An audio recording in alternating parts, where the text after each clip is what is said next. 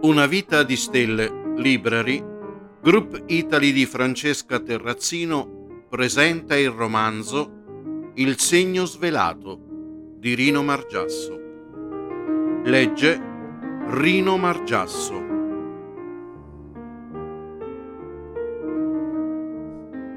Capitolo tredicesimo. Un duo di successo. Il tempo sembrava non passare mai ma poi a rifletterci bene, anche se scandisce sempre allo stesso modo il ritmo dei secondi, minuti, ore, giorni e così via, tutto dipende se siamo molto occupati o meno.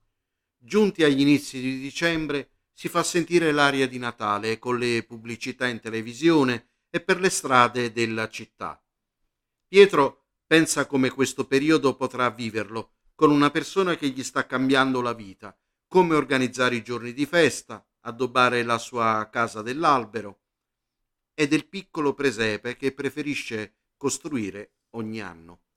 Martina, dal canto suo, avendo il cuore innamorato e pieno di gioia, finalmente adornerà casa sua con l'albero e quest'anno ha pensato di metterne uno con una foto di tutti e due in una piccola sfera che appenderà sul suo albero.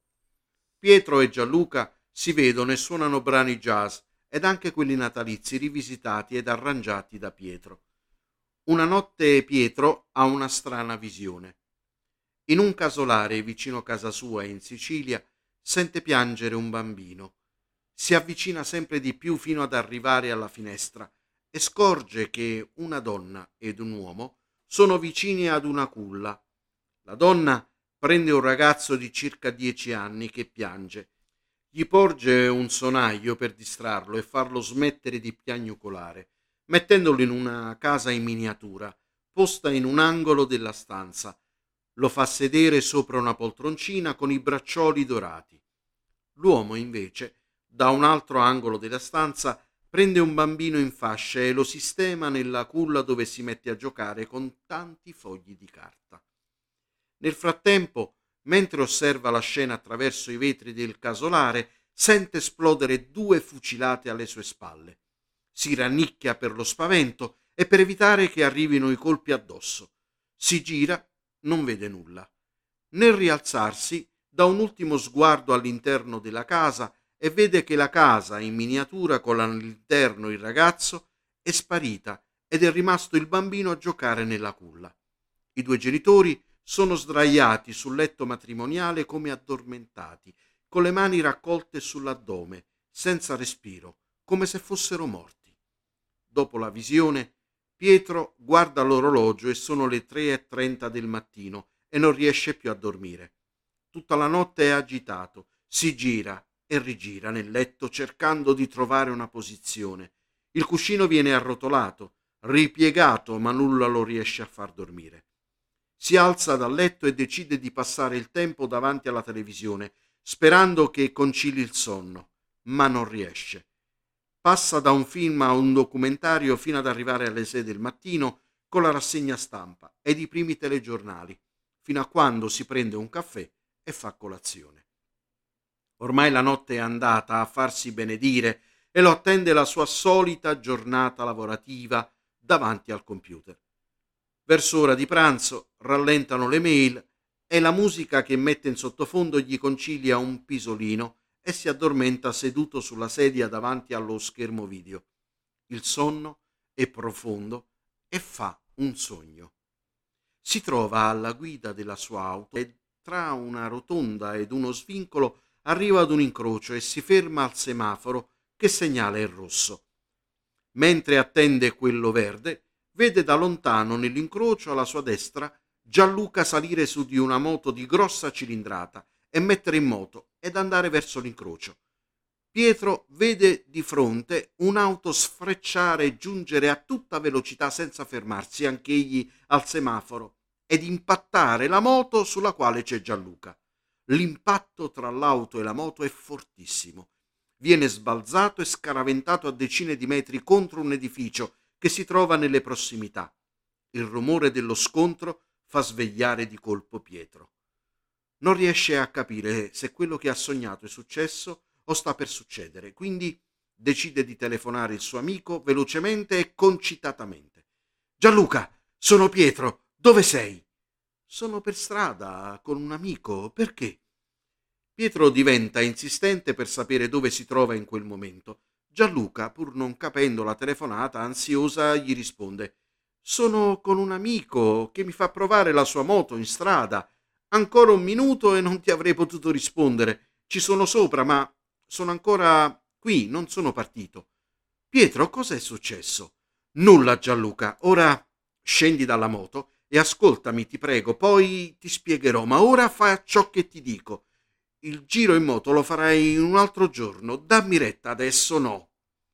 Pietro finisce di parlare ed in quel momento, all'incrocio davanti a Gianluca ed il suo amico, un'auto a tutta velocità passa l'incrocio e si impatta con un'altra violentemente. Sia Pietro che Gianluca restano in silenzio per alcuni secondi e Pietro. Gianluca, ci sei? Sono vivo grazie a San Pietro telefonino prende fiato. Mi dici come diavolo hai fatto ad arrivare giusto in tempo a fermarmi ed evitare un brutto incidente? Poi ti spiegherò, tutto da vicino, e con un sospiro di sollievo esclamò Sia ringraziato il cielo. L'incidente procurò solo il ferimento dei due autisti e di chi era a bordo, le auto completamente distrutte. Tra i pacchi dei prodotti della terra di Sicilia di Ambrogio ed Alessandro e qualche consegna di acquisti online che in tempo di pandemia risolvono anche le necessità di casa, come il robot da cucina che Pietro sostituì ad uno bruciato, arrivò un regalo inaspettato, una piccola riproduzione di una moto di grossa cilindrata ed un bigliettino. Al mio Salvatore, riconoscente a vita, da Gianluca, appena posso, ci vediamo. Pietro lo mise sul mobile del salotto con tutto il bigliettino. I giorni passavano e si avvicinava Natale. Pietro e Martina nel pomeriggio passeggiavano per gli acquisti. Piccoli pensierini da mandare ai parenti, anche al fratello fra Loreto ad Assisi, e qualche addobbo per adornare casa. Arrivò anche un messaggio di Fox. Al più presto avrebbe mandato il materiale della riunione. Quello che vissero fu il primo Natale insieme, decisero di passarlo tra la casa di Martina e quella di Pietro. Non fu possibile raggiungere i parenti per le nuove restrizioni imposte dallo Stato nei trasferimenti delle regioni per la pandemia. Così arrivò anche la fine dell'anno. San Silvestro. Scelsero di passare Capodanno a casa di Pietro. Arrivò la fatidica mezzanotte con l'apertura dello spumante, con brindisi e qualche lacrimuccia. Se da un lato l'anno terminato aveva lasciato il segno per i morti e per la difficoltà di superare ed affrontare la pandemia che affliggeva il mondo, dall'altro fu per Pietro e Martina un anno positivo. Si erano incontrati per caso o per il cielo ed augurarsi di vivere un cammino insieme era il minimo che potessero sperare in quel nuovo anno. Una mattina di gennaio un messaggio sul telefonino. Vediamoci oggi al solito posto di via Nomentana, ore 18. Saluti, Fox. Il materiale era arrivato, così anche qualche novità. Nella sala riunioni della società interinale di via Nomentana, Pietro Fox e il dottor Barberi. Allora, Pietro, queste le informazioni sul dottor Filippo Ascalone. Vive da solo, non ha una compagna, una vita schematica ed ordinaria.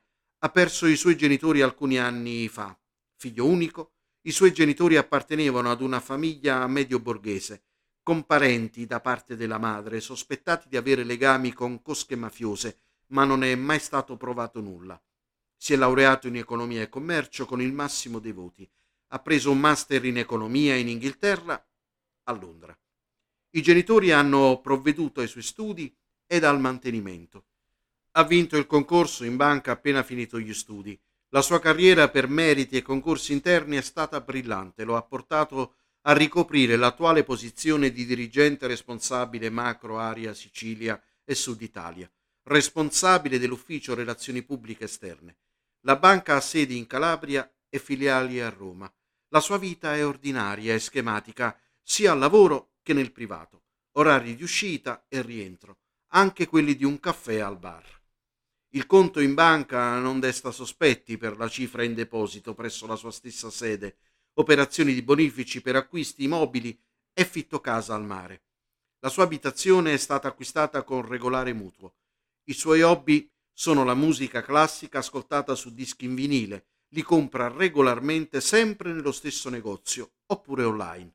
Altro hobby è la lettura, in particolare i gialli, i romanzi, libri di teologia e tutto ciò che riguarda la Chiesa. L'ultimo libro che ha acquistato è l'indagine svolta da un giornalista sugli affari poco chiari nel Vaticano.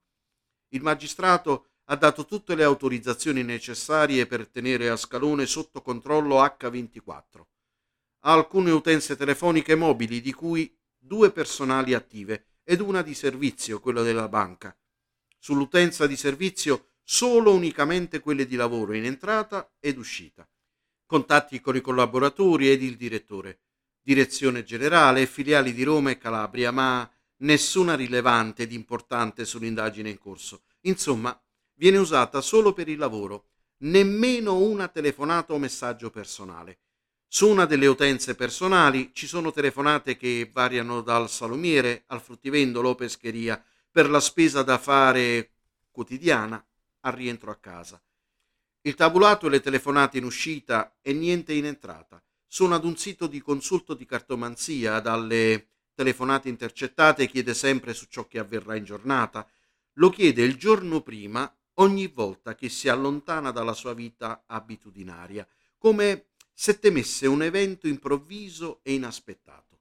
Chiede con insistenza se accade qualcosa di buono o di cattivo. Sono brevi telefonate e durano sì e no pochi minuti, ma anche qui niente di rilevante o detto in codice cifrato. Sulla seconda utenza privata nessuna in uscita, solo chiamate in entrata da numeri diversi ed i titolari sono tutti nomi arabi, gli intestatari tutti irrintracciabili, schede che vengono utilizzate e poi chiuse. L'ultima telefonata ricevuta è da un numero intestato ad Abdul Fattah Jafar e la cellula telefonica agganciata è la stessa per tutte le chiamate ricevute e qua esce il dato importante. Tutte agganciano la cellula telefonica che è vicina a Piazza San Calisto pochi giorni prima di ogni viaggio verso Roma. Tutto coincide anche con l'arrivo nella capitale di Mancuso e Sinni.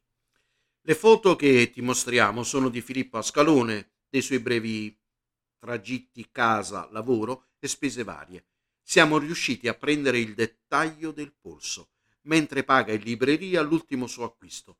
Il polso destro ha il tatuaggio dei tre cavalli annodati quello della foto dietro la saracinesca del bar di piazza San Callisto. È lui. Pietro, seduto appoggiato alla scrivania, si gettò con le spalle allo schienale della sedia con un sospiro di sollievo e chiese Allora, se non va negli alberghi, va nella sede della gendarmeria. Ecco perché non c'è traccia in nessuna struttura.